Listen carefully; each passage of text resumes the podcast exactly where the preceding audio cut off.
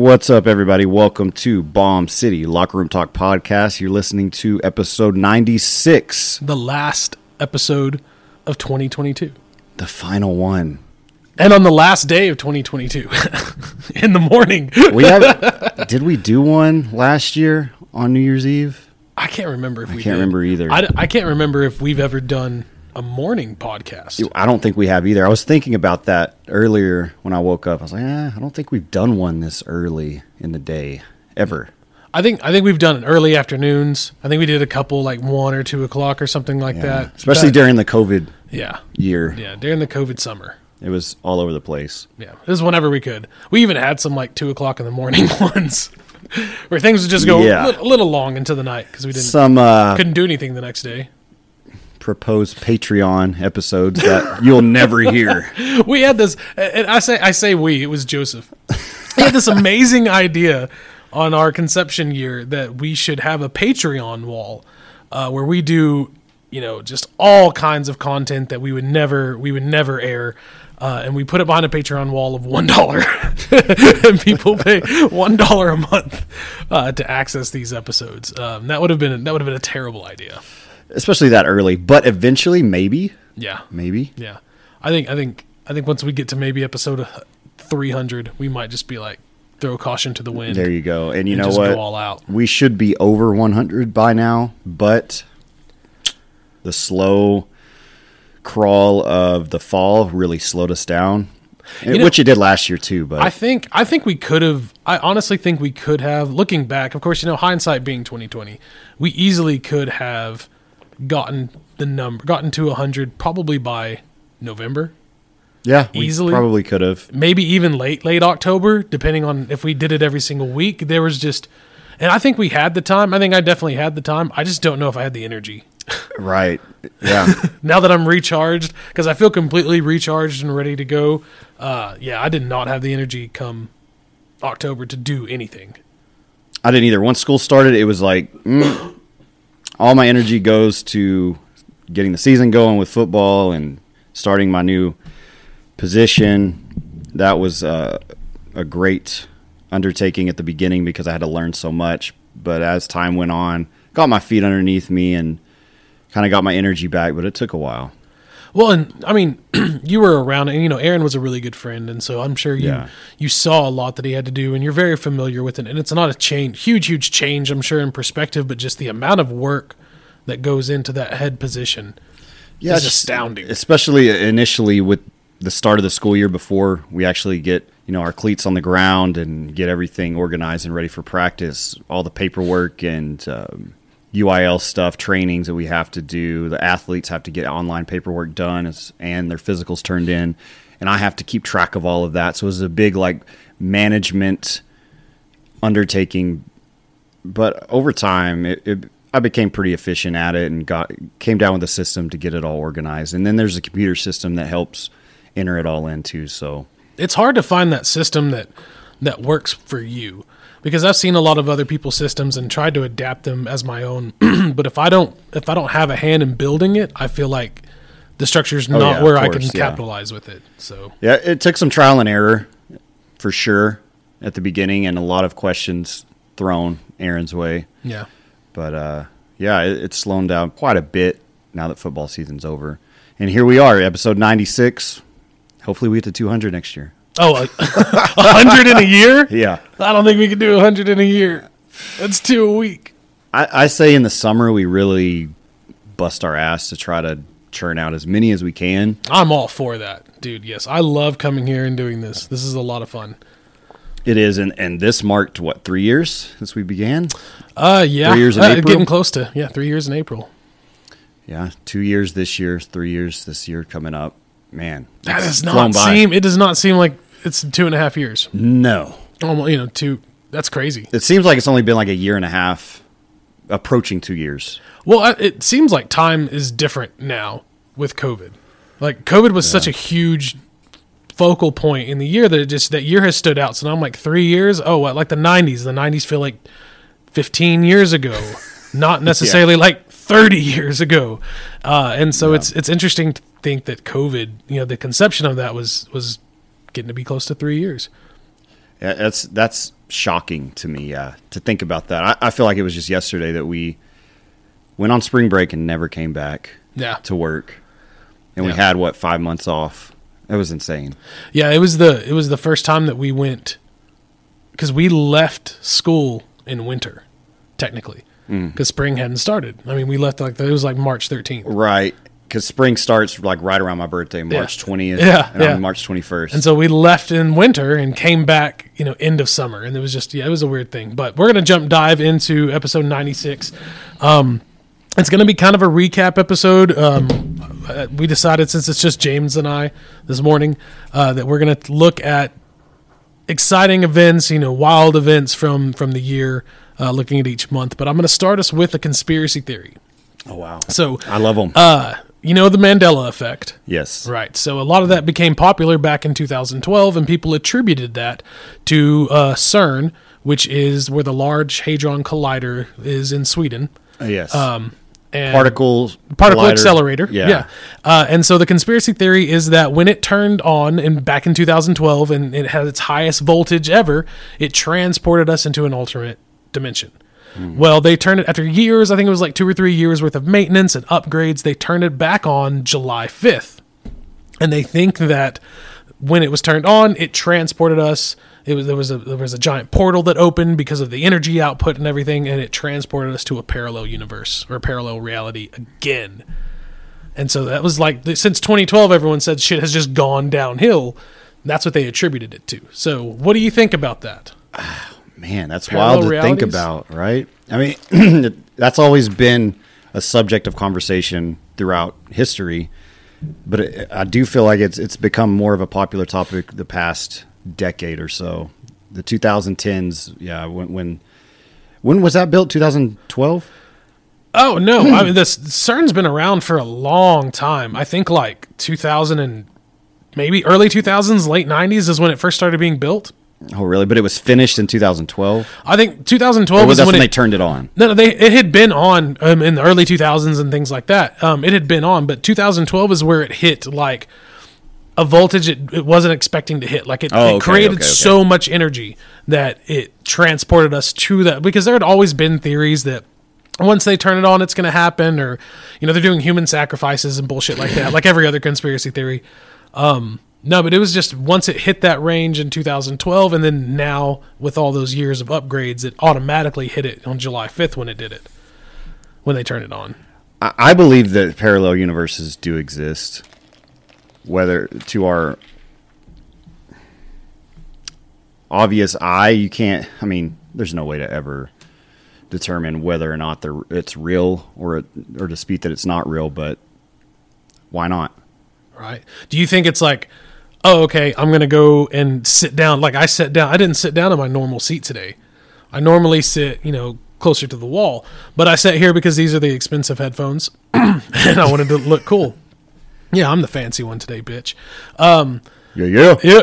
Um, but did that, you know, did that set us off in a different, when sitting to, choosing to sit here, did that put us in a different reality than when I normally go there? Like if you normally go down 45th every single day and today you're like, ah, well, I'm going to go down 34th. Or that day that you're like, I know a lot of people have these experiences where they're like, oh, you know, I was 10 minutes late from leaving and on my way to work there was a wreck. And if I left 10 minutes before, would I have been in that wreck? You know, things like that. Like, is that, do you Coincidental occurrences. coincidental things? But do you think a parallel universe or a parallel reality branches off of ours when that happens? And that's how they're formed?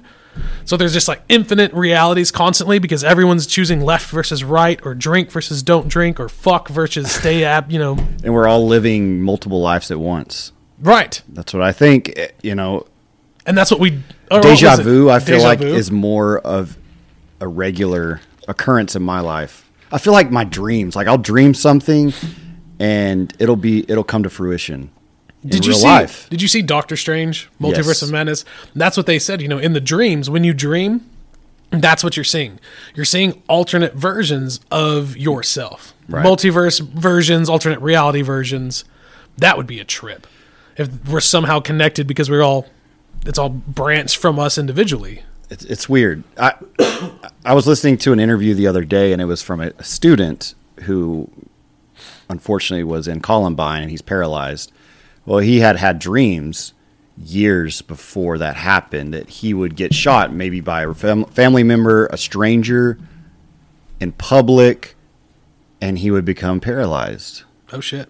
And sure enough, he was one of the first kids that encountered the two suspects that came on campus, two other students that inevitably wreaked havoc and destroyed so many lives. But yeah, that happened, and that was a dream, reoccurring dream that he had years and years and years before. I never heard that story before. I I remember being in kindergarten and having dreams of a new kid coming to school and then like a year or so later they moved to the school. And I remembered I was like, "Oh, wow, I recognize you from a dream." Like I had a dream about this happening. Um, so, do we attribute that to a parallel universe? I don't know. See, that's the problem with me and remembering shit like that because I also I also know that our memories are not 100%. Like whatever we remember, it's not necessarily 100% what happened. No. Like so many things have happened to our brains over time. So I'm even though I I, I feel like I've recounted that multiple times and I've told that story so many times over the years, I can't help but think, well, did it happen after? Did it happen before? Like like what went down with it? But I don't know, man. It's that's some of the weird shit that I don't I attribute just our weird brains to. Like we are weird. We have weird brains. Like what we're able to do and how we're able to kind of right how they're wired it's, it's insane and you you hear of people passing away you know and coming back to life whether it be you know being shocked with the with the paddles or whatever it is but they they have these these visions and these experiences in a, in a brief amount of time and they're able to like describe what they saw in detail. Is that just a a hallucination or is that reality? And it's hard to decipher what which is what. I think some of that is just the weird the chemicals in our brain that I'm sure I'm sure when you die your brain is flooded with so many different chemicals to preserve it to uh, who, who Mm-hmm. Yeah, knows what? Psychological not to preserve part, it psychologically preserve it. Um I don't know man. Some of it I just think is bullshit like when people Yeah. are like "Ah, there was a light I walked and there was this Jesus." end yeah and I saw I saw my grandmother and my grandmother said baby don't go into the fire. Don't marry him. Don't marry Bill. Don't marry Bill. something like that. I just it's so hard for me to believe people like that, even when they look me in the eye and they say this is exactly what happened. But are we living our, our real lives right now? That's Or- something or I've always thought about. Yeah, or are we living in a simulation? And we're going know. Oh. to snap out of it, and we're going to live this other life, and we're just going to continue to evolve. I think the I think the the funniest part about that is is I think it's I think it's oh this is gonna sound really bad, but I'm using this word really flexibly. I'm, I think it's romanticized the simulation theory because of the Matrix, because people mm-hmm. feel like they can they can escape. Like that they can have two options to it, as opposed to if this is a simulation, we're just in the simulation. There's no breaking out. We're not. We're never going to get to that point because if a simulation, if this is a simulation, it is so advanced in everything as far as we know, we could never overcome this. Like our brightest minds in the world laugh at the idea of a simulation, which ought to tell you either the simulation's really, really good or it's not a simulation at all and it's just real life. There could be a continuation after you pass away. Continuation of some other simulation? Type of simulation. Maybe you come back as a tree. Okay, so let's do this. Reincarnation, bitches. kind of reincarnation. Let's think of it as as a continuation, like you said. So let's say you die, you know, eighty years from now. I'm going to give you that puts you what 115, Yeah. 115. You died 115. Happy man.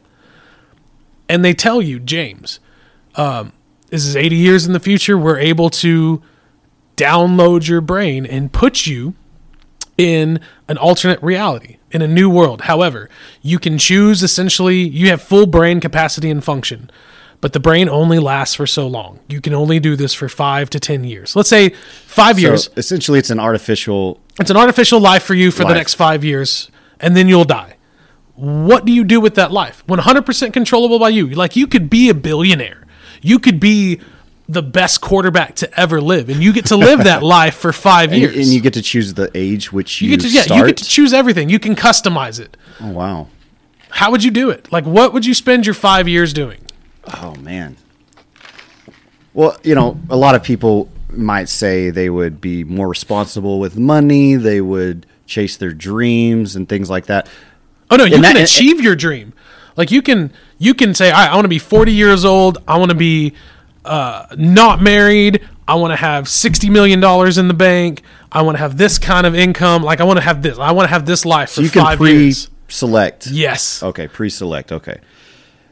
Yeah, money. Even in an a, a do-over, essentially, money would be essential, right? Yeah. and it would be nice to live worry free with tons of money because I feel like if you have money, you know, your your your level of problems do decrease and are diminished. But I don't know if you've seen Office Space. Oh yeah. The of course. the the dude that just sits on the couch that lives in the apartment. You do two chicks at the same time. I think I, I would I would want to do my redo as him oh shit. and just yeah. do whatever the fuck I want to do and have money at my expense to Right, just right. burn and, and just travel and just do anything. I would just be the dude on the couch. the dude on the couch. Yeah. Nice. Simple, yet free. Yeah. yeah. That would be cool. I think if I could choose anything, now again, I'm banking this as this is this is when you die. Like you're one of the few lucky people, not few, but you know some people die and there's nothing they can do. But you're in the hospital and they're able to preserve your brain, this company for 5 years and keep it alive and project anything they want to in your mind. Um I would have to I think I would do someone it'd have to be someone with a lot of power. Like if I'm gonna be dead and there's no real consequences and I can just like I'm not saying I'm gonna go like be like a drug cartel leader or anything type of power. Yeah. But I think it would be cool to be like a president or something like that. Like spend my five years as spend one year campaigning. Yeah, that would be and cool. four years as president, or four years like I start on my inauguration day. I'm president, and then I get one year after where I'm signing book deals. I could think that, would be a cool thing. I could see you doing that, yeah. yeah, that'd be a fun last. Because you see me just being a lazy piece of shit and just doing Yeah. what I wanted. yeah. well, the, the guy on the couch just being like, "I got Well, it's like when millions when- and millions of dollars." Peter, when Peter was hypnotized, right? He he snapped out of being this uptight, worried, middle-aged white guy working at a dead-end job, and he just became chill, relaxed, and he just did whatever he wanted to do. Nothing bothered him. If you could live a life like that, that would be the pinnacle of existence. right, Just don't worry about anything and just be happy. Right. Happy. right, Hey, that's what I would choose, and just be able to do whatever I wanted with a bank full of fucking cash. that way, if you want, but you you wouldn't not necessarily if you're like, "Hey, I want to go fishing," you're gonna rent a fifty thousand dollar a day excursion out to the middle of the ocean. You could do that, but more than likely, you would just go down to the lake, go fishing. I'd buy a lake house. Yeah. Go. I'd buy a nice bass boat. Maybe, maybe be a, a professional uh, guide. You know, like at Lake Texoma, take people around striper fishing. You know, something like that. That's what I wanted to do as a kid. Like, Oh, yeah? one of my my dreams that I wanted to accomplish. Like, create my own fishing business, guided business, and just live it up on the lake the rest of my life. Because I grew up with my dad going to the lake like every single weekend. We had a boat, jet ski. That was my life back then. Hell yeah, that'd be a good. I mean, that'd be pretty fun, relaxing. That would be relaxing, yes. The guy on the couch. I love that. All right, we're gonna jump into our year-long countdown. Uh, we're gonna start in January. Oh, nice. Uh, so my January personal touch is Scott got COVID. I got COVID. Um, it was it was only bad for like a day or two. Um, it was really good, but one of the big things that happened in January was Omicron. Omicron was the new variant. It was uh, very prevalent, and we really started having the conversation that I always felt that we should have with COVID, which is it's not about how many people are getting it; it's how many people are dying from it. Because everybody and their fucking dog was getting COVID, Getting it, but what- and yeah, everyone what- was good. What's like the survival rate versus death rate? Yeah. Which is what, 99%? Yeah, yeah. Well, and, and it depends. I mean, you know, if you are, if you're incredibly, not incredibly old, but if you're old, if you're in your 60s or 70s or 80s and you get COVID and you have lots of other problems, health related problems, they're called comorbidities, then yes, then you're probably not going to fare very well with COVID. But the vaccine is great for those people. The vaccine for me right now, I'm not going to take it again, probably, because I've had COVID. I, I did really, really well with it. Got to let your immune system. Yeah. I, I'm I'm, it. I'm still overweight. I'm working on that, but at the same time, I'm not over. I mean, I don't smoke. I don't. I try to eat as healthily as I can. I don't have high blood pressure. I don't have lung problems. I don't have breathing problems. I don't have asthma or anything like that. Like I had COVID, and it was just. I mean, it just knocked me on my feet. How long were you sick? Um, I was sick. Like I felt like shit two days, but I was sick for probably four or five. but I've about- had, I've had fevers that have treated me so much worse. Mm-hmm. Like I've had fevers for three days that have just destroyed me, and I've lost ten pounds. COVID was just it was hard to breathe, and then my chest.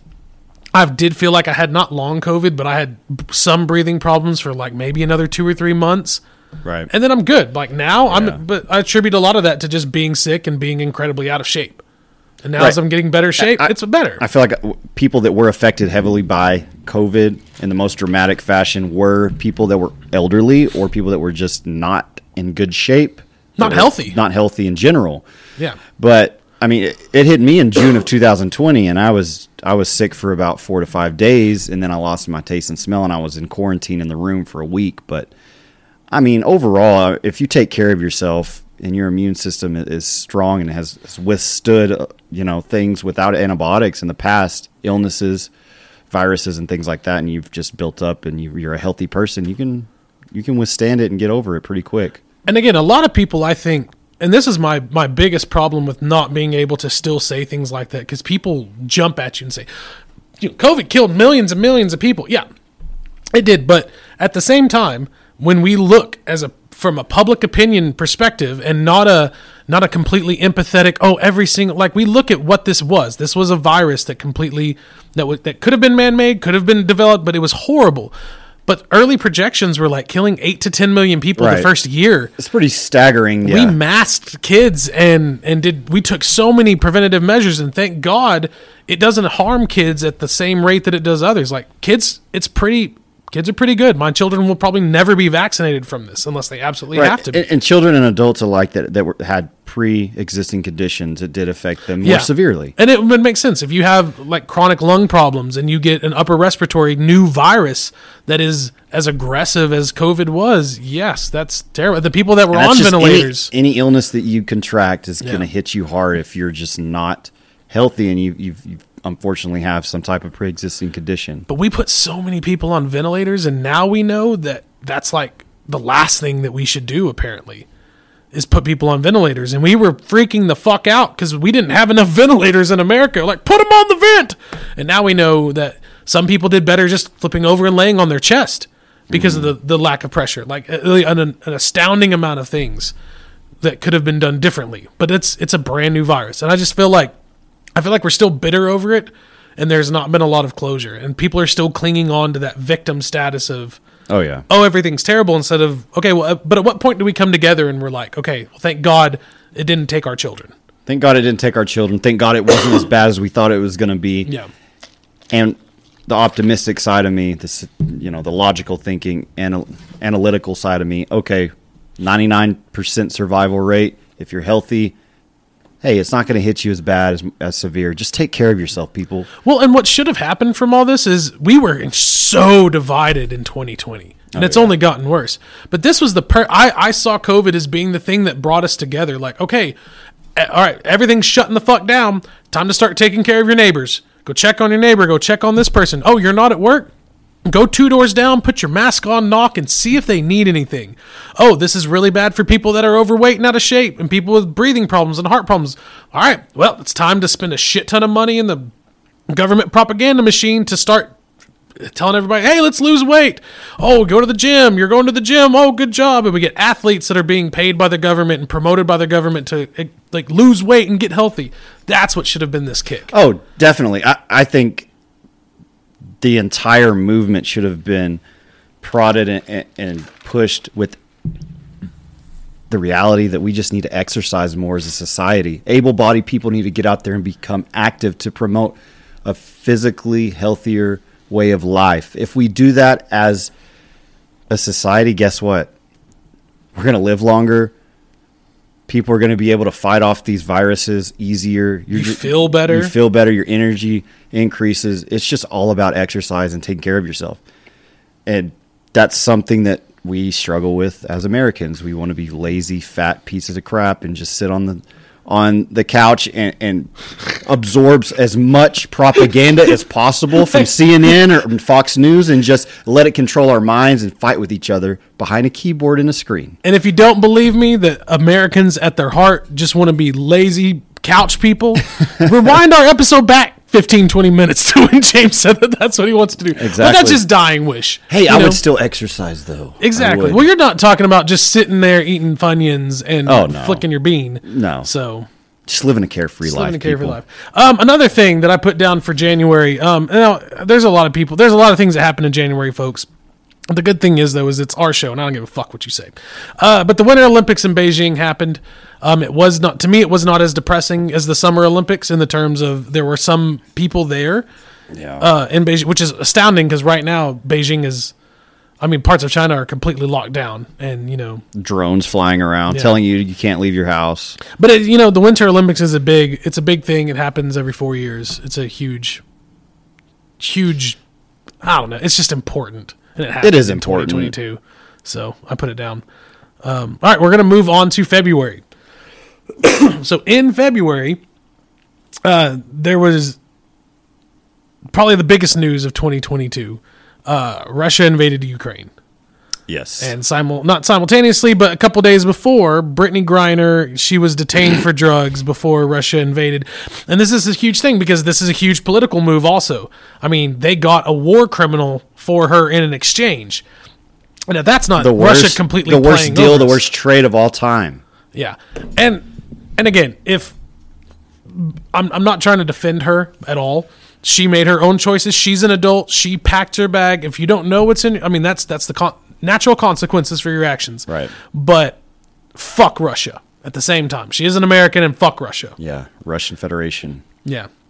Um, but that was a really big one. You know, Russia invading Ukraine, um, and and really kind of getting us close to. I mean, there were a lot of people that were saying, "Oh, this is the start of World War Three. Yes. Someone's gonna fuck up and do the wrong thing." There, thing." there's so many awful atrocities that occurred over there within the first month. Yeah. You know, the invasion, Russians having no empathy at all for any of the Ukrainian citizens, just killing innocent civilians, you- bombing hospitals, facilities that that were just not even uh, necessarily a target that they needed to take out. They were just aimlessly just taking out everything. and Ukraine like really standing up and fighting back. They did stand up and fight back. Russians. It- it- and the standstill of whether or not we should be involved, should we, you know, supply what do you think? them? Should we be involved? Should we supply them?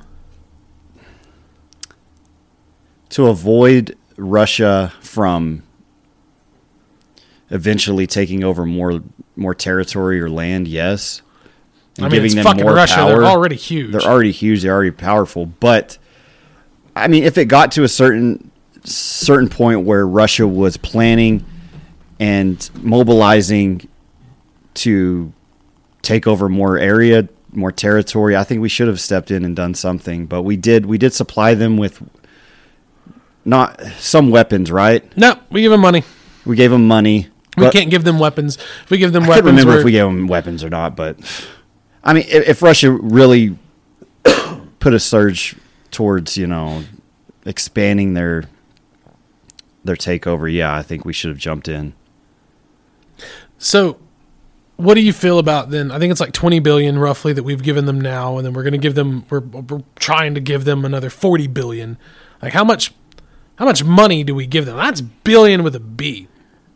I mean, we won't put up a seven billion dollar border wall when we have fentanyl that's continually brought in and child sex trafficking that's continually a Right, problem. fuck the fuck the fact that the illegals. I I, I mean, you know, we're The fucking homeless America population in our America. homeless population. I mean, it's terrible for those border towns, but we won't spend money on that. We won't even put border agents. the drug epidemic, which is it's never going to come to an end. The war on drugs is always going to exist, but I don't know about that. but putting you're you're right. Putting our efforts and money into our own people would be the most wise thing to do. That's just such a that's such a point that I don't like. We our worst overdose overdoses are from fentanyl, and there's more fentanyl that's trafficked through the border. More fentanyl there. There's enough fentanyl that's been trafficking through the border the last two years to kill every American. yeah. So I, I believe we can do our part to slow it down, but will it ever stop? Will the flow ever oh no no will the flow ever cease? No. a wall would help. A, A wall would also help. barriers do help. Barriers do help. and the people's not the people are not a problem but the people coming in are it's just unsustainable. It would be fine if it was hmm. sustainable, but it's Well, not sustainable. The thing we've got to do is strengthen our infrastructure down by the border, have better quality police departments, border patrol, and hire a mass amount of people and pay them well and house them well to go down and do their do their due diligence to stop this epidemic from growing. Well, and it's not just us. Mexico is a huge part of it. All the other Latin nations is a part of it. They're Like, going to find ways around it. That's inevitable. But yeah, to Yeah. slow it down, we we should But if we didn't have this giant war on funnel our energy and money into that. a lot of the drug warlords that are so that, that are causing a lot of these problems, and the fact that we allow some of the and I say allow, I'm not saying we're going to go to war with all these places, but we allow so many dictators to and despots to just completely destroy people's will by the way that they govern. Putin. Putin. Um, it's just it's just it's just a bad mess. I also think we need a border wall from Canada too, Yeah. because Canada doesn't need our problems. You know, the Ukrainian government. I feel like we sh- we should have stepped in and helped, which we did. But to the extent and the longevity of it, there should have been some type of okay, we're going to give you this and this, and that's what all we're going to do for now, and we're not going to move forward at all. Nobody wants that. Everyone wants a war. A war is It's a pretty on money making business. Yeah. All right, so we are done with January. Hang on, I gotta go back to my list. We're done with January. Fuck February. I only found one thing in March, and I'm sure there's a ton more. and, birthday, yeah. uh, and birthday, March Madness, and I'm sure there was a lot of fun shit like that. But the one that I found that was uh, most shocking slash wild was uh, when Will Smith slapped Chris Rock. the slap heard around the world. Yeah, that was that was a huge headline in the, in pop culture news in general. It was on every news channel. You couldn't escape the coverage of it. You know, It ruined his latest film. He did a film, Emancipation. right? I Uh, saw and, that. Yeah. and nobody has talked about it. Like when does that come out? Pretty soon. it's already out. Is it out? Yeah, I think it. I think it was only in theaters for a few weeks because nobody went to it, and he gets he gets nothing but negative. started. And a lot of people are you know throwing shade at Jada, his wife, saying that you know all the mm-hmm. shit that she talks and the fact that did she cheat on him multiple times? Yeah, they had like an open relationship, and I don't think he was quite on board with it. But she was very open and obnoxious about the you say an fact open that relationship, but he wasn't Yeah, up he- for he it? wasn't up- he That's wasn't up called for it. cheating. yeah, but I, I think that that was the situation. I feel like he, Didn't was- he cheat too? He's, he's been with her for a long time. Yeah, I'm sure they went back and forth in that realm of madness. But I feel like she really wanted to live that lifestyle, and he he maybe was up for it in the past, but now I don't think he he wanted to be that you know and that open as far as their relationship was concerned anymore, and he felt the need to show her publicly in that moment that hey i'm going to stand up i'm going to be the man i want to be in this relationship and no one's going to talk about my wife because that's just how it's going to be and he made himself look like an ass yeah.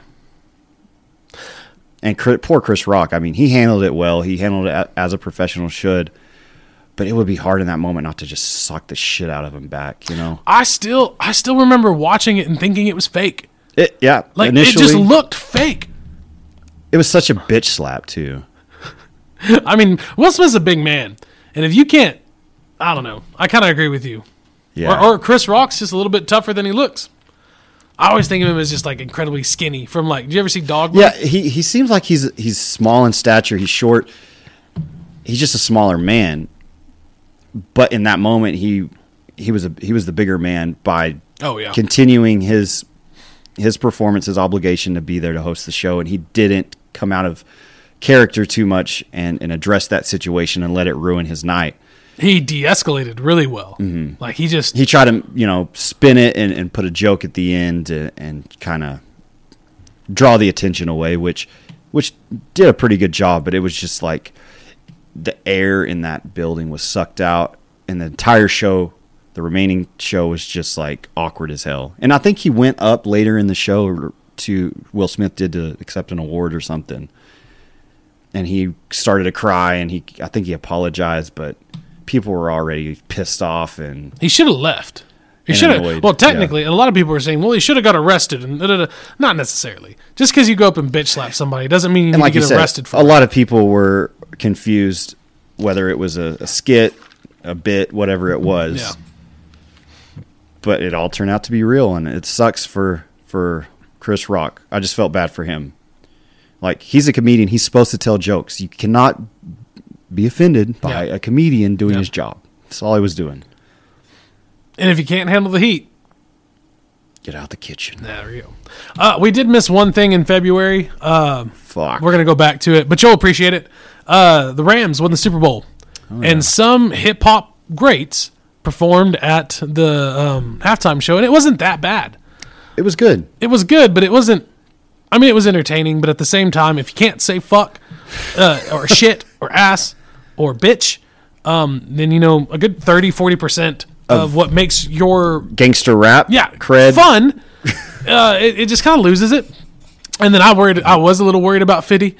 Uh, you know, he he he he was able to do the full setup and and you Yeah. know not fall, but I was I was a little I was worried. confused by why 50 Cent was a part of it. It, it seemed like it was paying homage to mostly the West Coast legends. I know Eminem was factored in there too, but I don't know. The, the, the set and everything, like Tam's um, burger joint from Compton, all of the set was attributed and honoring Compton and, and LA in general they should have just had West Coast artists if they're going to go that route. But it was just a little confusing. And then 50 Cent being overweight, like, dude, you're you're, you're on the biggest stage.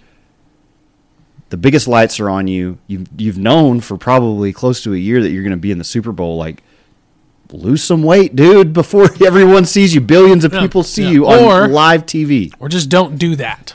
Uh, Don't Like, hang you're not- upside down. Yeah, just don't. Like, there's that was an iconic thing, but dude, that was an iconic thing t- when I was like a teenager, and I don't feel like a teenager anymore, so it shouldn't be iconic anymore. so don't do don't do that. yeah. Just don't. Should have not done that. But yeah, that was to go back. it was pretty cool though. It was cool to see all the legends Yeah. and and young people really didn't understand it. and it was nice for the Rams to win. See, and that's that's that's another thing that should have happened, and, and, I'll, and I'll agree with you with the West Coast because it was the Rams at home in a like winning the Super Bowl, and that would have Mm-hmm. In been California, a huge yeah. West Coast homage. So I agree with They you. They should have had more West Coast artists on stage during the performance. Yeah. But it was cool. Gwen Stefani. Can you imagine if Gwen Stefani showed up? God. That'd have been great. You know, her and Snoop, or uh, Cameron Diaz and Snoop went to school together. Oh, did they? Yeah. She even said he like sold her weed. Long once. Beach. I think yeah. Snoop is from Long Beach. I guess they're from Long Beach too. Maybe. Well, obviously, if they went to the same school. All right, uh, moving on to April again. Uh, this was at like four o'clock in the morning, so uh, bear with me. Only thing I could really find that was again worth it, other than you know inflation just continuing to rise and never stopping, uh, was the Johnny Depp and Amber Heard trial. Yeah, that was pretty significant. over social media. I mean, there wasn't a single. You couldn't watch a reel. You couldn't flip through four or five videos. There was, I mean, every. It was everywhere. It was everywhere. And smear campaign of Amber Heard began Yep. Wait, Johnny for Depp- her or against her? against her. oh, bad. Yeah, she got raked. She got And, raked. you know, Johnny Depp walked away a hero, uh, polarized figure after that. He he already is in general, but that just cemented his legendary status even more. Coming Well- out of that uh, free man away from the crazy, chaotic, toxic Amber Heard. You know when they did um, when they had their trial in in Europe, I can't remember where in Europe. It might have been in England or something. But when they, when they had it overseas, it really did paint because he was canceled for the most part. You know, he lost yeah. he lost a huge movie out of it. Um, and she came out looking like this major victim, and he came out looking like a dick. And he pretty much always said, "Look, I it's not that I wasn't a dick." But she shed on my bed. She would hit me, like all this other stuff. And The so facts came out and it started to came out- reverse. and he was he was honest public because perception when you heard the recordings, he didn't sound like a victim or an abuser or an abused. He sounded like I mean, he kind of sounded like a dick, but he sounded like someone that was just look. This is this is the way you're doing this to me. Stop doing this to me.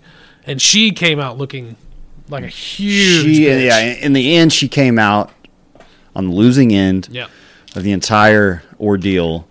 It's just, I couldn't imagine going through that publicly and having your, your personal life on a platter where everyone can see and judge you and, and everyone formulates their own opinion based on the perception that the media is putting out. It's just it's bizarre, man. I couldn't imagine going through that. I couldn't imagine going through that, but then to also have like I'm sure they're on social media in some capacity.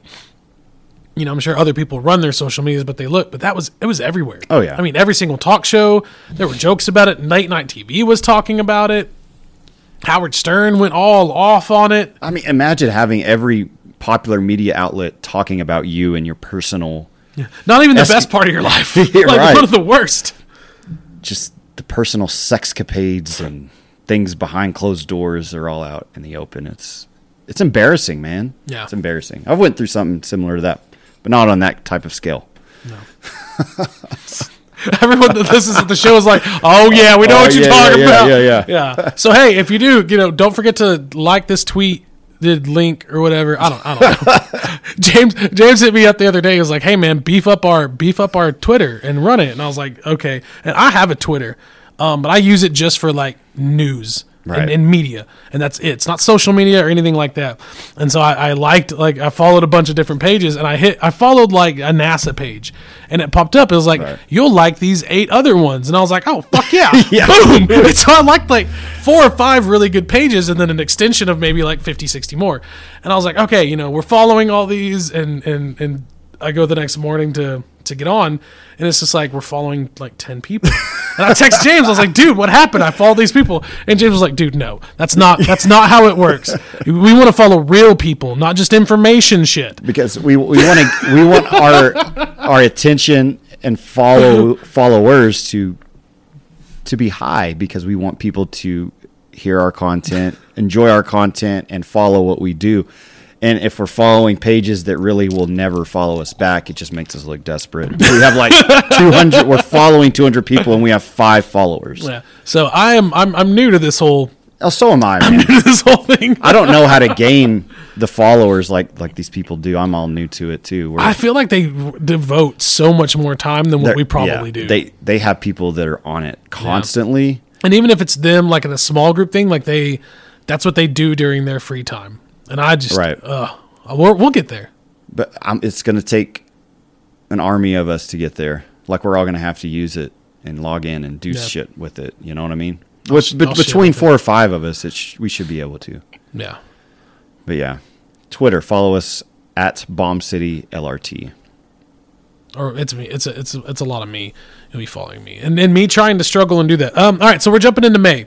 Um. I've got two for May, and they're not really happy at all. Um. But um. I'm gonna go with the less. Uh. I mean, the first one was the Robb Elementary School massacre, um. Which James and I working in education, we saw a lot because that happened.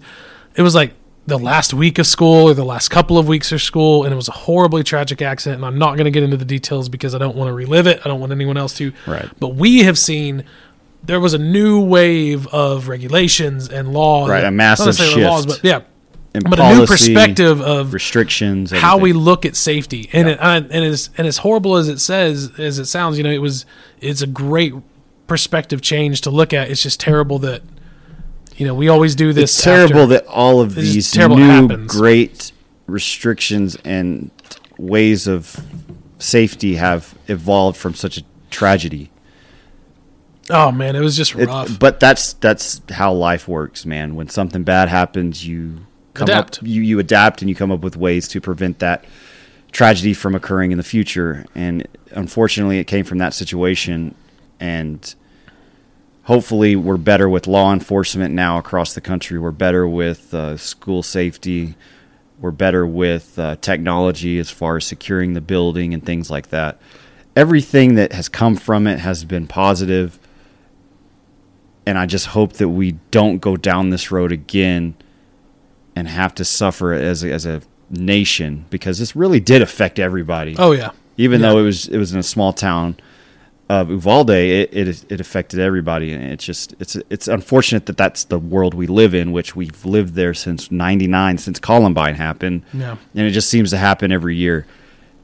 Just got to be on alert, and I'm glad that we're we're taking steps forward to be more on alert and more f- protected and, and aware of our surroundings. I just always feel like nothing ever gets done after this in terms of policy because it It's just so becomes divided. a political game. Yeah, it's Everyone uses it. such it. a ploy to You know, gain. Beto puts up comments that uh, what's his face Abbott made about the Uvalde shooting. he stands Uvalde, up in, yeah, in, his, and he in his press conference and yeah, and then Abbott spouts off. just uses it, it seems, for fodder for his own campaign stuff, as opposed to actually trying to be intentional with making necessary changes that do need to happen and funding and people. I mean, luckily, we do have a, a police force essentially attached to our school district. Right. And and those guys are absolutely great and they're great with the kids and they are very driven and they are very dedicated to our school student our student safety um, you know so, so luckily you know, we're lucky i feel like a lot more than in a lot of other places just of course i'm not familiar with them but our our our local police department our two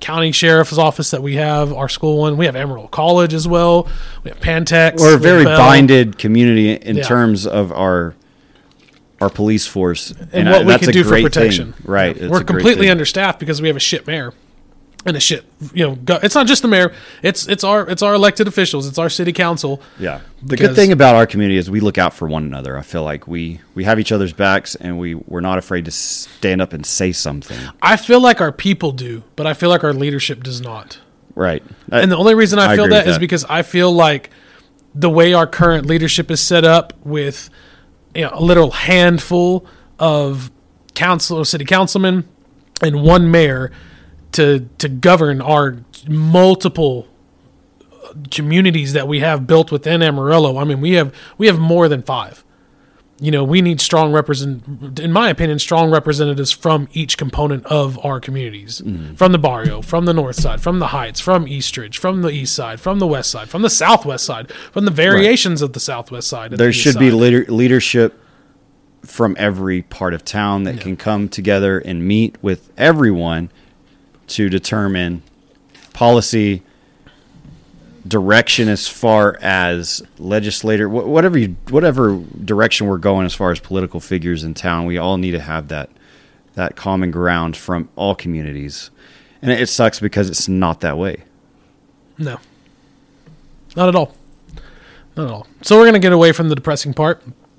The other part from May uh, was I put monkeypox, the outbreak that wasn't an outbreak, not really. And a lot of people were saying that it was going to be a huge outbreak and things like that, but it was a very small community that it really affected, and small pockets of communities and individuals, usually from the same niche group. So it Right. wasn't going to be an outbreak. Um, so that's all I want to say about that. And all I have for June is gas reached five bucks a gallon. God, it's fallen so much since then. it has You know, it's become somewhat well it's never going to be affordable but It was pretty affordable a few years ago, man. do you remember when we were kids it- Yeah. it was under a dollar I remember filling up my 1990 Chrysler LeBaron in Farwell, Texas. This was 2002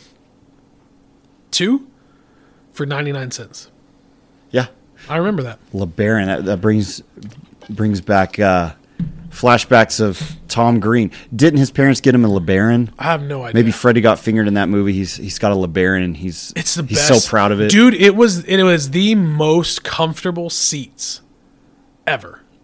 yeah, Like the back seats were the most comfortable. it was ugly and hideous though, right? No, it was fucking gorgeous, man. Don't you talk shit about that. But it was the, the the greatest thing about it is in the back seat.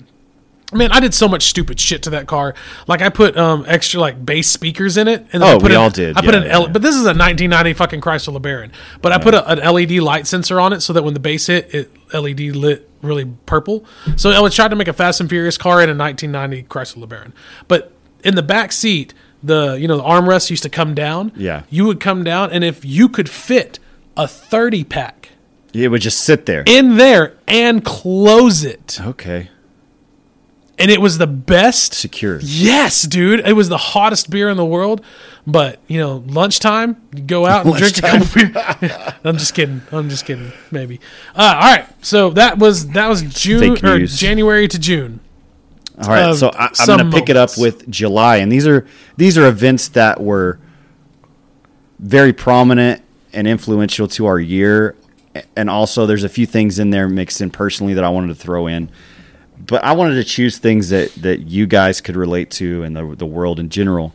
So the first thing in July that I remember that I can recall that was like significant. Um, NASA released its fir- first full color image of deep space. Do you guys remember this? Yes. That was pretty. you say you guys like it's more just we've me got and you. hey, we've got an audience here. None of you, Yes. none of you know, but we've got we've got. no, that was here. the the James Webb Telescope, right? Yeah, yeah. Yeah. Oh, dude, it was it was insane. yeah. It, it showed us images from 13 billion years ago.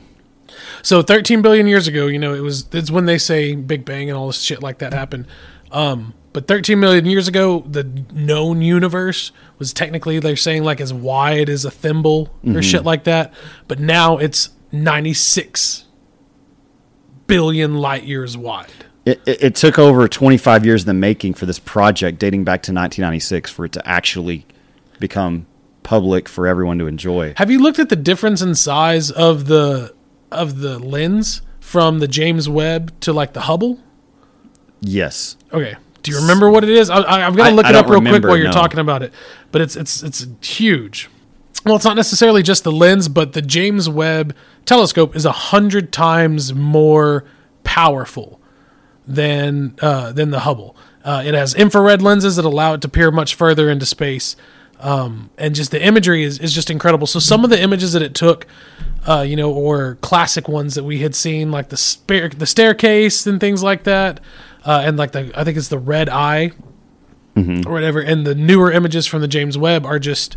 It's like going from standard definition to high definition. Yeah, and it helped to uncover answers to questions we don't even yet know to ask. Questions that'll help us better understand our universe over time. And th- there were plenty of memes that were made because of this as well. Uh, So are if, the if you memes haven't going to seen be? them, you got to look them up. Are the memes going to be what like eventually if we die like as Americans and, and the the dem- democracy as it as it works fails and 150 years from now it's just communism everywhere or whatever it is are memes going to be the only thing that survives from American culture that gets talked about? The fuel that will never die. The memes.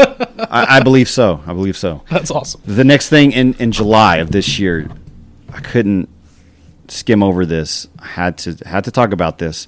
Joey Chestnut, legend, right? Nathan Hot Dog extraordinaire. He ate 63 to earn his 15th Nathan's famous hot dog title. So this was Chestnut's pace of 13. It knocked off his record of 76 in 2001. What a legend. That is an insane 15 times.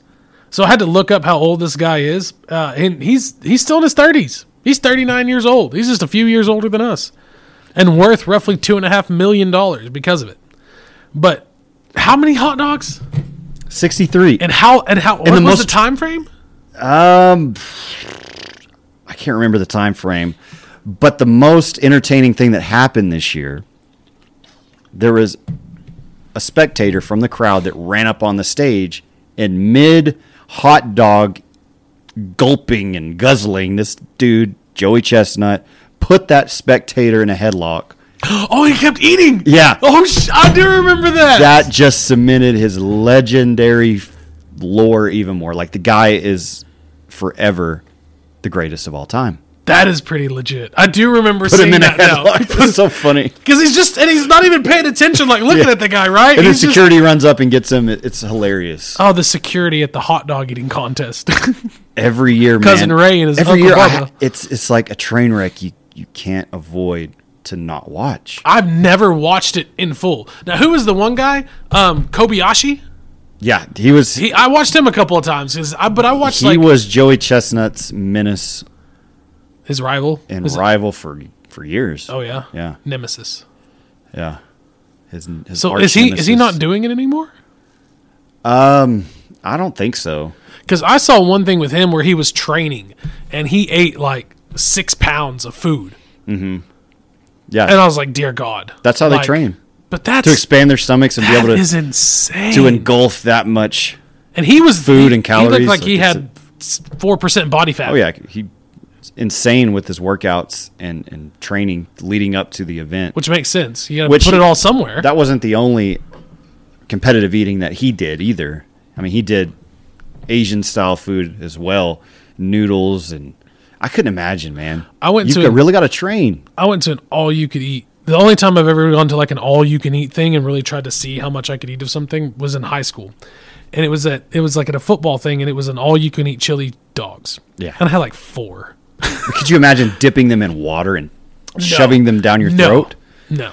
I can't imagine these that guys do. That's amazing.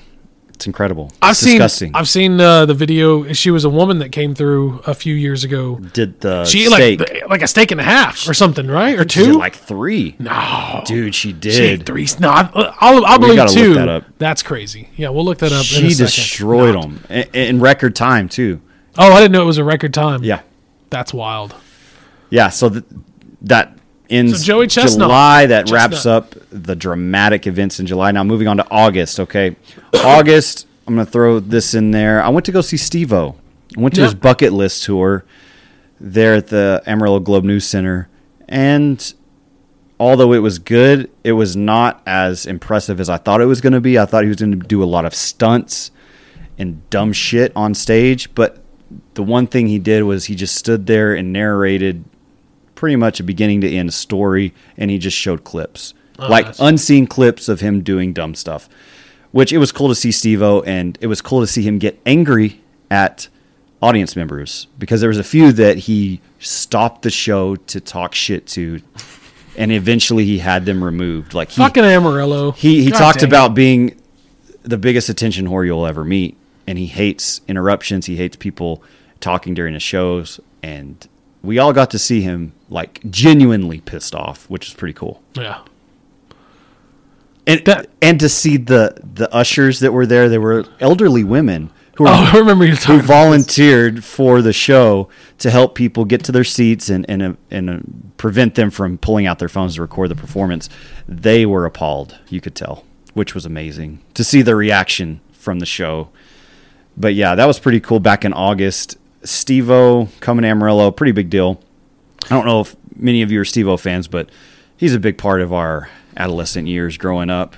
So were the guys that were being dicks and got thrown out like were they being a dick or was it just was he just an attention whore and it was like A little bit of both. Like they Okay. were they were talking to each other, laughing when they weren't really supposed to or when it wasn't appropriate. And he just got really annoyed. did you recognize the guys? No, they were way up the front. We were like mid midway back. Um, but the cool thing was Preston Lacy came out first and he did a little stand up. That's cool. I didn't. We weren't expecting him to be there. Yeah. He did stand up. Yeah, he did some jokes. it wasn't great, but he did some jokes. I guess he's he's trying to aspire to be a, a stand up comedian. But yeah, He's got the name recognition and he's got. I mean, he does. He's, he's who's the other really really fat white guy that does um Ralphie May. and he passed away years ago. Ralphie May did? Yeah. No. Yep, he did. I was looking through my DVDs uh, Are the you other day, me? and I've got a Ralphie May stand up. I can't remember which one it is, but yeah, he was he's always funny, man. Yeah, funny. I didn't know. Yeah, he he's passed away. Dead. Yep. Jeez. But yeah, August. The next thing in August that really stood out that I remember, and I'm gonna have some sports related shit on mine, just because that's that's always what stands out in my mind. But and it doesn't stand out on mine, but I threw Super Bowl Usman, wits. he was 20 and one and looking for a record tying 16th straight victory, but the champ left the octagon without his belt after Leon Edwards connected. I don't know if you remember this on a head kick for a stunning fifth round KO. Like the the fight was winding down, it was about to end. Right, there were seconds left, and Usman was going to cascade into his 21st victory until head kick knocked his ass out, and everyone was stunned because he's he was such, Such an favorite. unbeatable fighter within UFC, and he just got caught. Didn't have his guard up, his hands up, and he got hit with that that kick, and he went down. So, did you? Um, who was the guy that Jake Paul fought? That uh, similar situation, kind of, not necessarily a favorite in the same way, but you know, he Jake Paul caught him with that right hook at the very end. He dropped his guard. Some people say it was intentional. You know, he's just like, it's not intentional. I just dropped my guard going in for the hit. Woodley, yeah, Yeah, yeah. So, do you think it was the same, or was it just no? He was just caught sleeping for that half second, and the other fighter took advantage. I think it was different in the fact that that fight with Jake Paul and Woodley. I mean, Jake Paul was in control of that fight most of the time, right? and then Woodley just didn't look like his his former self. He was gassed. He wasn't prepared. It didn't look like he was prepared. He didn't get his, his strikes in when he needed to, and he did have his guard down when he got hit. The, the end result was similar, yes. But in this fight with Usman, everyone was predicting Usman to just annihilate him, which he did for most of the fight, and then at the end, boom, got hit.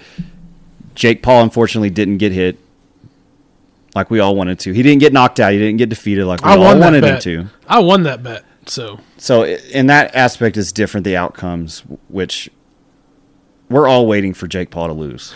is he gonna fight? I mean, he's talked so much shit on people, boxers, MMA fighters, he's fought- fucking wrestlers. he I mean, his fought brother's in the Silva WWE. But recently. is he gonna fight? Is he gonna? Is he gonna fight? Conor? Is he going to fight? Conor's the one Conor- that everyone wants to see him fight. Is he going to fight a legitimate in their prime UFC opponent, or is he going to fight a legitimate in their prime boxing opponent? Like we want to all see him fight a boxer. That's what we want. I agree. I Someone agree. that is his age in their prime that that In can his go toe class. to toe with him and take him on. Yes, he. We want to see that. Which, if he's smart, he won't do that. No.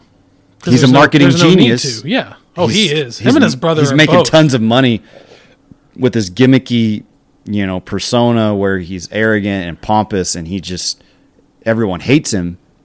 But he's playing the heel. He's playing the villain, and it, it works for him. So you don't think he'll ever fight in a, a, a legitimate boxer, despite the fact that he says over and over, "I want to fight these guys." If he's if I he's go, fight these if he's going to, he better do it within the next year or two, or everyone's going to lose interest and be like, dude. We're not gonna we're not gonna give you any more money or give you more any more attention until you actually fight someone that's credible. So we'll see. So moving on, September, My birthday. Queen Elizabeth's death. Yeah, that was sad. I mean, not really. Um, she's old. Betty White's death was a fucking tragedy. Oh, yeah. don't talk to me about that. And I know you're going to talk about that because if not, I'm fucking telling you now. So We're gonna put talk it in. about it now. Um, yeah. W- w- no, it wasn't in September, was it? Fuck it. Hang on. Let me ask Siri. When did Betty White die? Oh shit! It was last year. Was it last year? It was this day last year. Are you kidding me? No, she died December 31st, 2021. Oh my god, that's weird. How the fuck did we forget that? Parallel universe. parallel universe. Um, no, but yeah. So the queen died. It was tragic. It was terrible After 70 years on the throne, Yeah. shocked the world. because she was just. eh, I mean, we knew about the queen. You know, everybody knows about the queen. If you're white, you know about the queen. That's just the way it is. Even though we don't give a fuck about There are. Americans who are obsessed with the UK and their royalty and the history and all that stuff.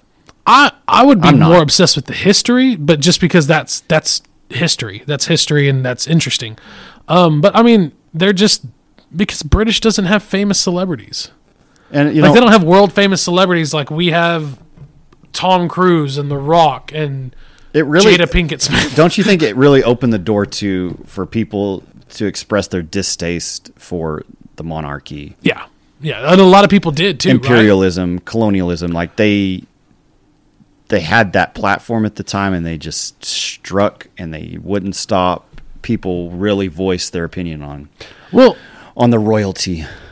And I, I mean, I, and I get, I get a lot of people's frustration with that. But yeah, some people just capitalized on the moment so that they could the get jokes their, their on social 15 media. Yeah, it was it was 15 minutes of widespread, which you know, I I could give a shit, but But that was a big deal. Some kids lost their great grandma, and that is very sad.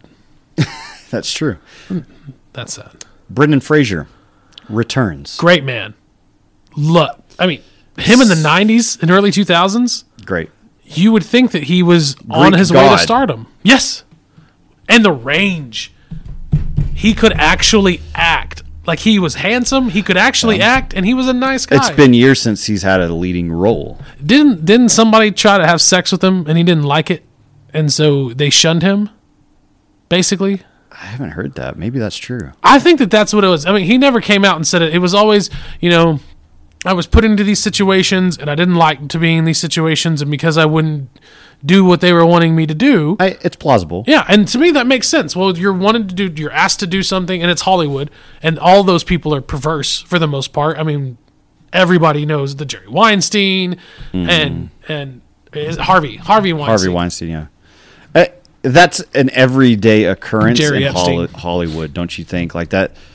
This we'll put the drinking of baby blood and sacrificing babies on the back burner. But the sexual misconduct is is rampant and it, it exists every day in Hollywood, and it always will. It always has. And, I mean, It's- since unfortunately, you can't. I mean, that that's been the story. I agree. That's been the stories from '60s, '70s, Mm-hmm. '80s. Like you go to Hollywood, and that's what I agree with you. And that's what's rampant. And that's the and people have known because I say people have known because I feel like this is something that has been in movies for a long time, of producers saying, "I'll give you this part if you like have yeah, sex with me," or leveraging something like that. their their power Yeah. and forcing their will on on individuals to so that they can move up the ladder and gain notoriety. Now, at the same time, if a person is, if they say, hey, if somebody came up to you and was like, hey, you know, you have sex with me and I'll give you six million dollars, and I just, I say, hey, okay, you know, that's my choice. I'm an adult. Don't No, bitch about it later. Fucked up kids that they fucked up things that they did to kids. And I think Hollywood and kids is a completely different story. Yes, but if two, if a consenting adult wants to do whatever with their body that they want to for their own benefit, it, go for it.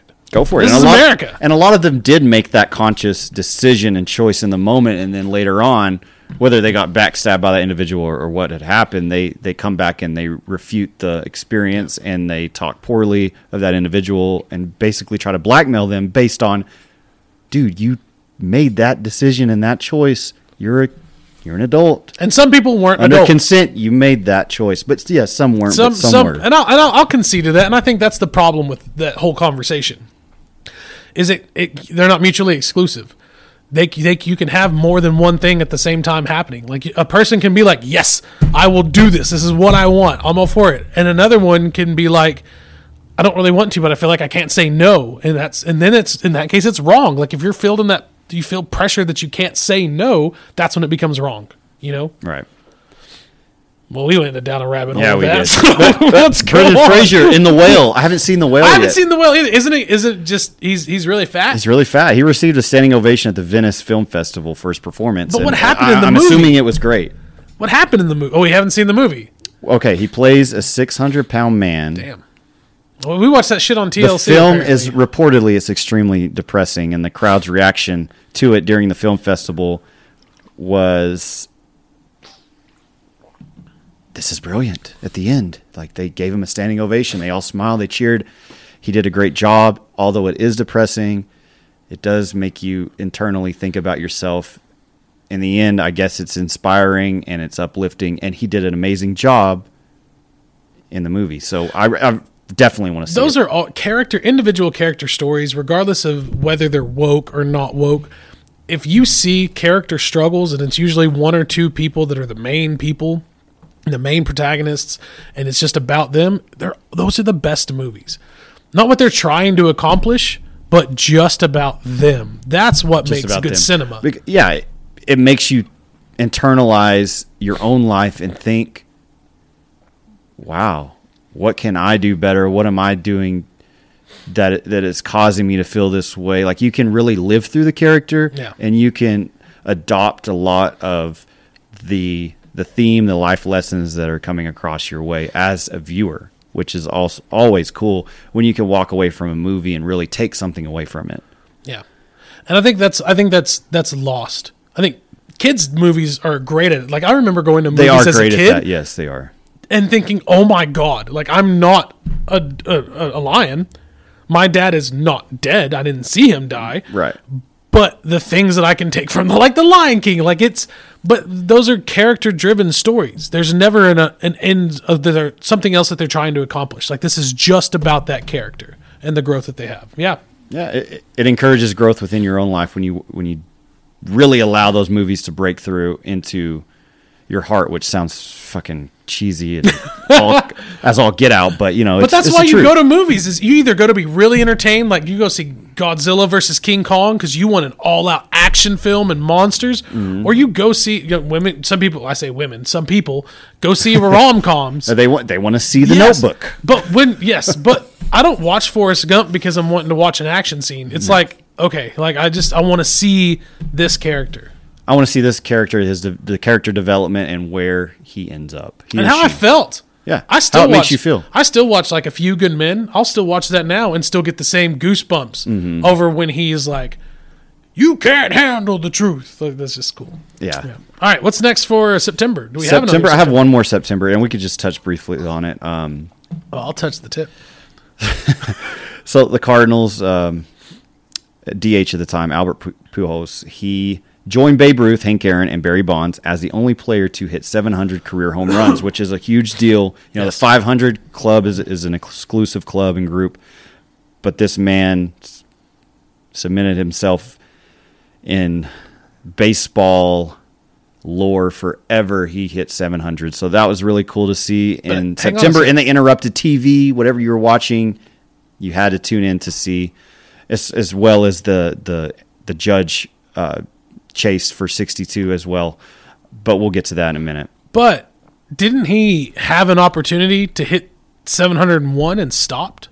Yes, Like, didn't he intentionally not go over and didn't? Because I feel like he also made that statement as like, "This is not my record to break. This is my record to be a part of," and he just stopped. Because didn't he Yeah, retire? he, yes, he his second homer was that day. He hit two home runs that day in a win over the Dodgers, and he could have he could have surpassed that and kept going. You know, he he could have stayed as a DH and continued his career, but he decided to just walk into the sunset, which is amazing. You know, That's respect. That's that's the way you do it. that's why I like baseball more probably than most other sports. Baseball is not just a game. It's America's pastime. It's legendary. It's been around forever. Yeah. Football's fun. Basketball, I have more fun playing basketball than any other sport. But baseball Oh, yeah. is the, the history of baseball is m- way more expansive and interesting to It's more than me a game. than any other sport. yeah. Which nowadays it's still very popular, but it's not Well, you can be a as success- popularized as it used to be. Yeah, you, there's 11 guys on your team. You can be incredibly successful uh, on on that side for football. you can be yeah. incredibly successful if four of them are great, or three of them are good. Same thing with basketball. You can have four or five really good guys, three or four, and you'll be good. Baseball, you have you have to trust that individual player to handle that individual skill, and then hope to God that they can bat. You know, Right. it's just different. And transitioning into October, we might as well talk about Aaron Judge. He vowed to hit 50 home runs in 2022, right? It seemed bold at the time uh, to break, you know, Roger Maris's 61 year record of 61 home runs hit back in 1961.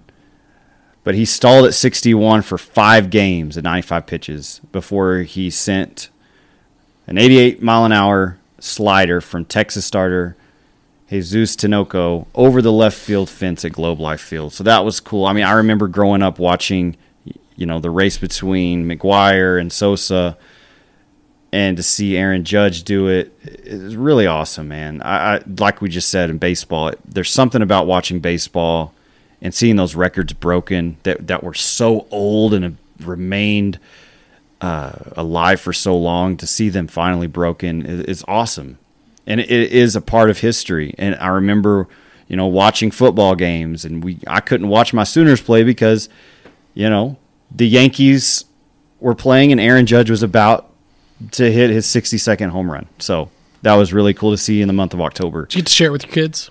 No, and you know, my kids are not baseball fans. I've tried. I've tried, man. I have. I grew up a baseball fan. I played since I was five years old. I loved the game. I was I was naturally more talented as a baseball player than any other sport that I played. And I really wanted my my two boys to play, but they just never got into it. They're into football and things like that, even hockey, but not baseball. It's never the one that, yeah, yeah. But that's My- okay. My oldest is not. To each their own. My oldest is not into sports at all. Neither is my Um, oldest. But she is she's into more of the theater acting, dancing, which is one thing that I always wanted to do but was never allowed to do because I was told to do sports. Um, yeah, that'll be good. So his uh, Aaron Judge's 60 second home run ball was recently auctioned Mm-hmm. uh, a couple weeks ago. What do you think it sold for? Five point five. Oh gosh, you're gracious. 1.5 million. One point five. I I mean, just- it's not. It's it's it's big, but it's not five and a half million dollars. I mean, dear God, you'd have to be a sucker to spend that. You'd be much. surprised with baseball, man. Baseball memorabilia is, is the most valuable memorabilia that you'll ever come across in any sport. And me being a memorabilia collector and crazed Speaking individual in general when it comes to signed stuff and just game used things like like a home run ball like that, man, it is very desirable and people will pay if there's a bidding war that transpires, it will go way more than what it's worth or what it's projected to go at. Especially, you know, like the Babe Ruth stuff, we all know that. Mickey Mantle, he signed so much throughout his lifetime, which is not as, you know, exclusive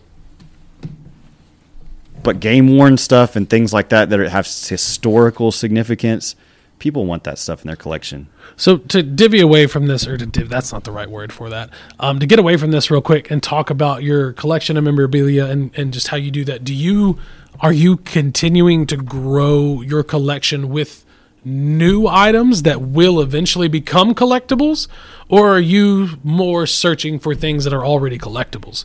Like if you have a LeBron James jersey, are you gonna have the opportunity to get that signed now so that in 30 years your kids can say this was signed by LeBron in his last season, you know, his last home game at this stadium or home whatever it was. Yeah, you know? I, I'm more of, of in the pursuit of things that are already iconic that I could get my hands on because I'm such a traditionalist and a person of the past. Like I love to collect things that happened throughout my childhood and, and up to this point. You know, a lot of the things I have are from players that are already retired that are passed away. You know, but a majority of the bulk of the value in in my collection is my baseball stuff. And mm-hmm. I've got I've got some baseball stuff that I don't have out here that's pretty valuable. But it's ever since I was a kid I always loved collecting things and especially baseball and football stuff, which, you know, I've got a ton of OU and Cowboys stuff.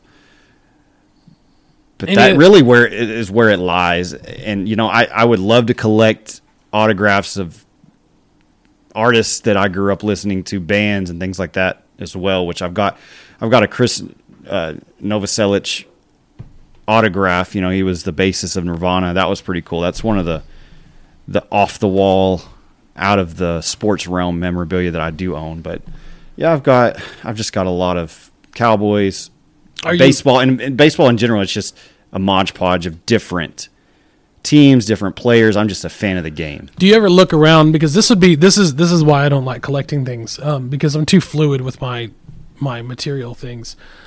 Uh, do you ever look around? and You're like, all right, six years from now, that's gonna go because I'm gonna use that to pay for this semester or something. Like, do you I do have, that yeah. with I've- I've Okay. done that in the past. Like I've had some Michael Jordan stuff, and I've sold it because I needed to buy some things, pay some things off.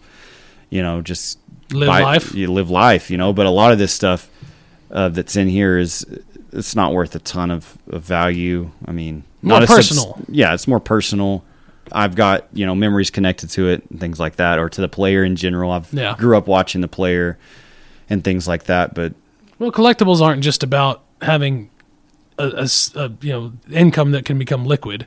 You know, it's not about assets. Right. It's about And, and one day, my, one day, my kids will own it and they'll do what they want with it. But to me, you're either born as a collector or you're not. Oh, absolutely. It's either, it's either in your DNA or it's not. And Absolutely. it's been in my DNA since I was a kid. Whether I collected rocks, different types of of um, mineral rocks as a kid, um, guitar picks, and this is signed. I'm speaking to you. You know who I'm talking to. I'm speaking to you.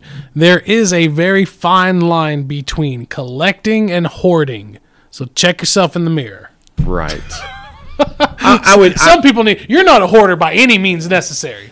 I mean, you you have this is this is all collectible things, and I guarantee you can tell me a story with every single thing. Yes. That's not the same as having a giant fucking stack of newspapers. Oh, yeah. Or a shit ton of Shit ton phone of- books or knickknacks. Toot and totem cups or something like that. Yes. Yeah, this all this stuff has has a memory connected to it and a meaning behind it. Why I have it. Um, a lot of the stuff is personalized autographs. I'm just an autograph fan. I love the fact that you can own something of someone's that they have personally signed, and that's a piece of them on that artifact, whatever it may be, or piece. So it's just really cool. I mean, it's just a piece of celebrating that their their career, their accomplishments, and it's just cool to own. So yeah, I don't know if you're a collector or not, but fuck. I collect like random things. Yeah. Just like one or two of them. But moving on to November. November. The one thing that came to mind when I thought of November, which was last month, was Kanye.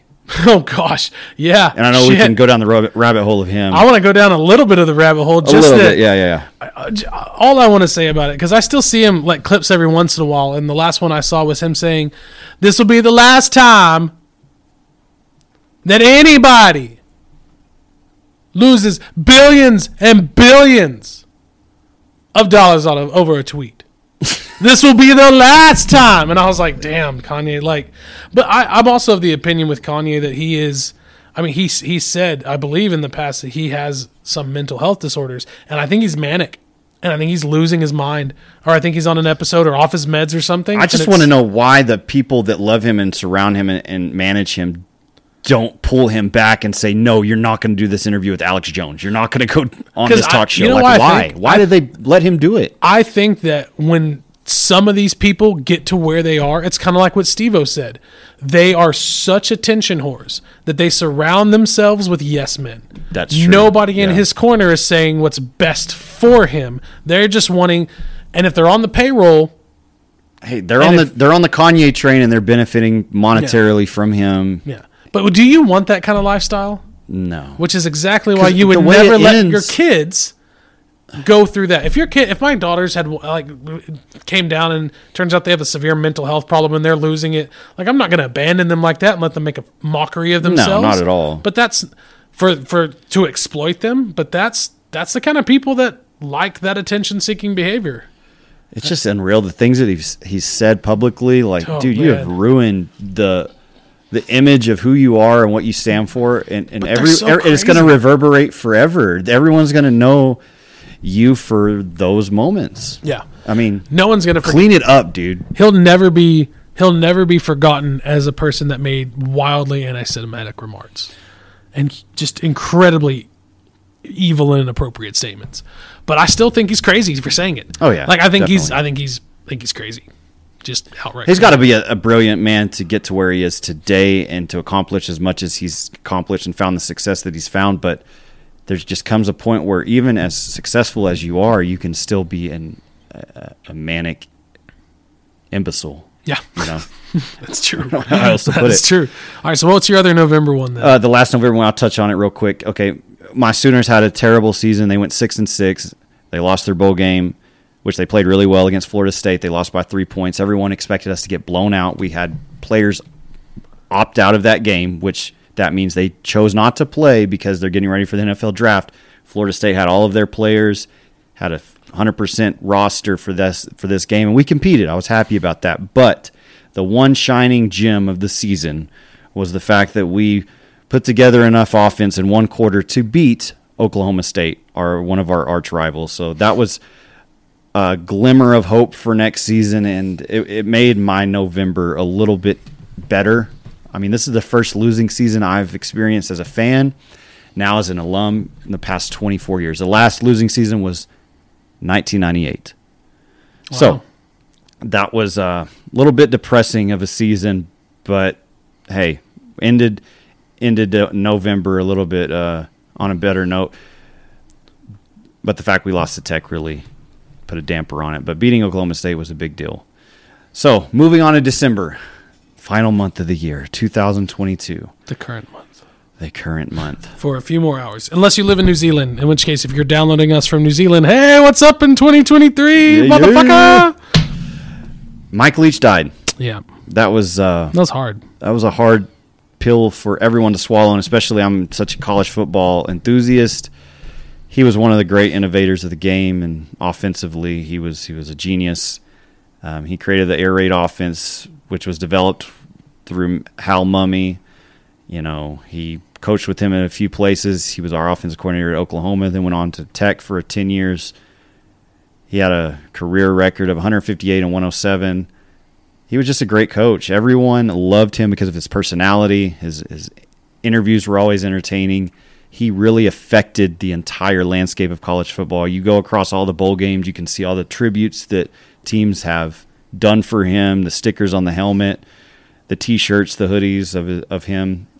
It's just a remarkable of how much he's changed the game and, and what what polarizing figure he was.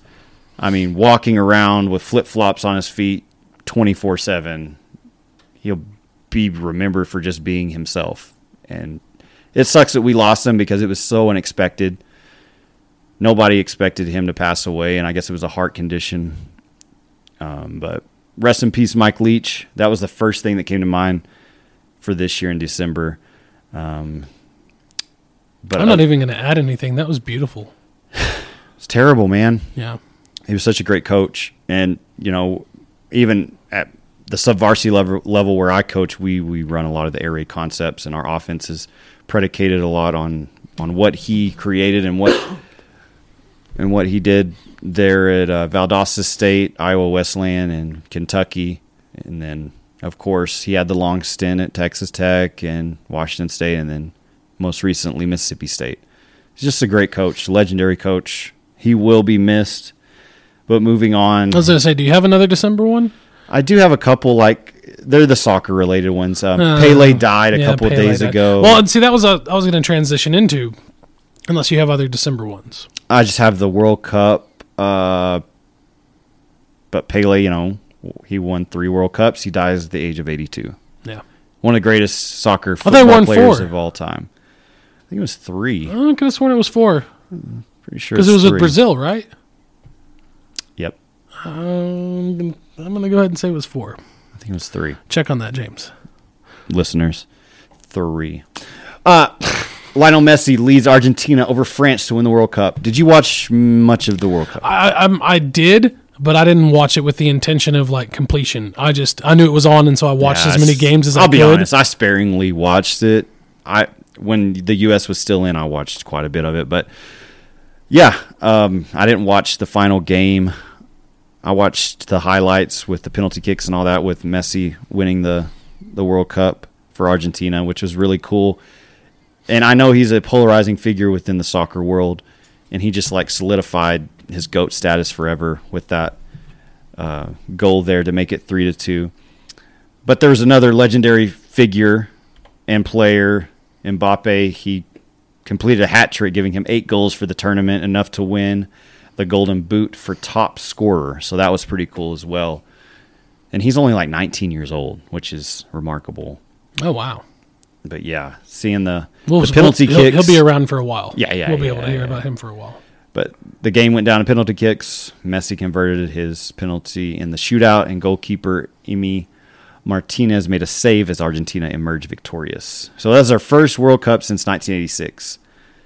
So that was significant enough to where I felt like I had to put it in there. I'm not a soccer fan whatsoever, but I know you people might be. So there it is. He took he Messi took home the golden ball as World Cup MVP. And another thing that I want to touch on that is did you see Salt Bae? Yes. He is banned from all future World Cup oh, events. Oh, no, I I what happened? He, I knew he was there, but I didn't know what happened. He asserted himself in the in the the presentation and the celebration after the World Cup. He was like trying to hold the trophy. He was take trying to get photos with Messi and other uh, Argentine players. I, I don't. Know. Is he understand. Argentinian? I guess he is. Oh, that's cool. Well, that stinks. But he was like, not everybody. you should see the the look on everybody's face when he's like interjecting into you know the photo opportunities and being on oh, TV. And, like that, like at the the final final the celebration, final, like, not like the right. behind the doors no, scenes one. This is like still on the field. Oh shit! And people were like, "What, what the hell is this dude doing? Is he drunk or what?" But he is banned from all World well, Cup activities in the future. So I, I, did read a thing that apparently Salt Bae thinks very highly of himself, and yeah. things like people want to be him, and kids now want to be him. No, you're fucking famous just because you sprinkled salt. Is he famous steak. though? Is he famous? I mean, he's he's like a viral like he's he's like YouTube famous. Yeah, he's viral. That's not the to me. To me, that's not the same as being famous. No, he's not He's famous. viral. Famous. I, I don't know what he really, if he's a really uh, world-renowned chef or what he does, I don't know. how he makes Everything I've seen, everything I've seen, his food does not look. It's all just gimmicky stuff, like cutting the steak in a certain way, sprinkling gold flakes on food. Like I don't know, dude. no. I think that's the extent of it. I, I can throw I can throw a piece of meat and cut it, but um. All right, so we're gonna end with December Yes. information, uh, but transition to December to the most depressing part, which is some celebrity deaths. yes. So uh, the first one we have is the the death today, um, and today's death was uh, it's the Pope Emeritus, Pope Benedict, um, Pope Emeritus Benedict uh, passed away this morning. He was the Pope from mid 2005 to I think 2012, 2013, uh, and he passed away this morning. Oh So man, passed, and then Barbara Walters passed away yesterday. I saw that. That was terrible. Um, and I'm looking through. I'm, I'm on this website that there's there's like 102 deaths, and so I'm just gonna flip through the ones. Um, you said Pele already. but what? A, Bob Saget died this year. Yes. Uh, Martin Duffy died. the Saget one was kind of. Bob Saget's was Eh, it's kind of surprising, kind of not. Stephen Twitch Boss, which I guess he was on Ellen and did a couple of other things. Uh, the dancer. A lot of people knew knew who he was. Uh, Kirstie Alley died. I didn't even know she died. That was terrible. I felt bad for not knowing she died. Yeah, I hadn't heard that one either. Uh, I know I'm missing somebody else. It's just a sad. It's it's sad to see all of the renowned people pass. The Jason David Frank. That was the one I couldn't remember. Okay, You know who that is? no, I don't. Jason David Frank was the Green Ranger. And I know you That's hate why the I don't Power know. Rangers. Go fuck yourself, James. Don't do this on the last day of 2022 and just sorry, get in the man. way. I'm trying. You know, yeah, it's fine. I was- He, he was. hey. He was. He, he committed suicide. I wasn't into Power Rangers. I'm sorry. I, It's okay. I was into wrestling at that time. Yeah, Sports. I wasn't into Power Rangers. I get it. You didn't like the women. You just wanted to see the muscly. It was cheesy to me even back then, as like a ten year old. wrestling. No, um, Power Rangers. If you didn't find cheesiness in wrestling, but you found cheesiness in Power Rangers, then you're just being you're just being selective. Why don't you just say that? Just say Res- you're, you're picky. That's okay to be picky. Power Rangers are lame, and they've always been lame. Go back. I mean, come on, dude. I, I lived through the Attitude Era of, of wrestling, which is badass. You go back and watch the Attitude Era of Yes, wrestling no, no, I completely Power agree Rangers. with you. I completely agree with you. totally two different things. I completely agree with you. And- but you didn't like way more any- entertaining to see that. You, you don't like any of that genre specific. Like you don't like anime. No. You don't like anything. Well, any, I- any Asian type. Back then, I, I was into Dragon Ball Z, which is anime, Yeah, but and I was into Pokemon. I like to collect the Pokemon cards. that's not being the same as into Pokemon. but I wasn't like you just like collecting I just like cards. collecting That's them. not the same. because thing. I liked collecting Pogs and I liked collecting baseball and football Yeah. cards. So if Power Rangers instead fought with cards, they collected, you would probably like it.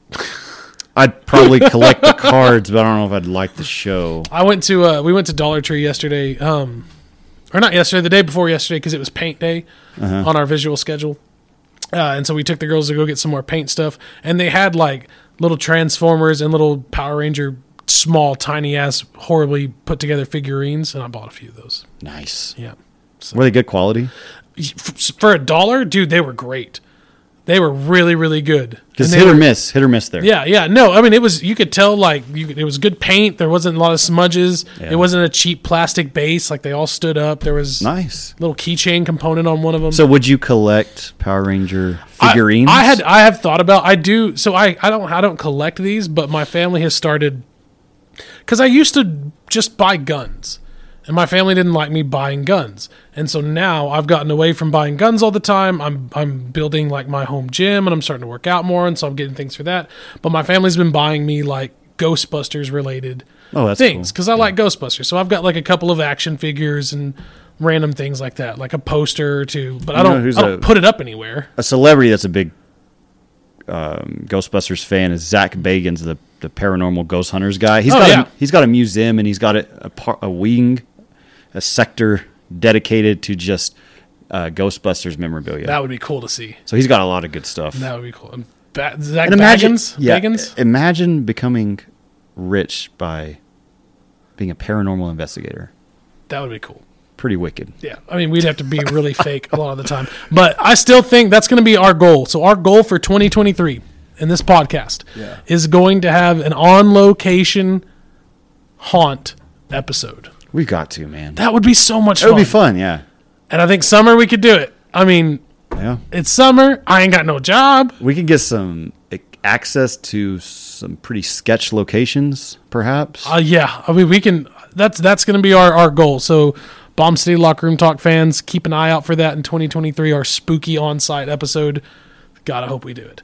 Oh, we will. We're, we've got to actually go for the the ideas that we have instead of somewhat holding back.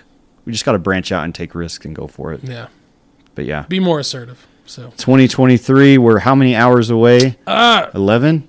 we're 11 hours away. Yeah, So we won't see you again until 2023. See you in the future.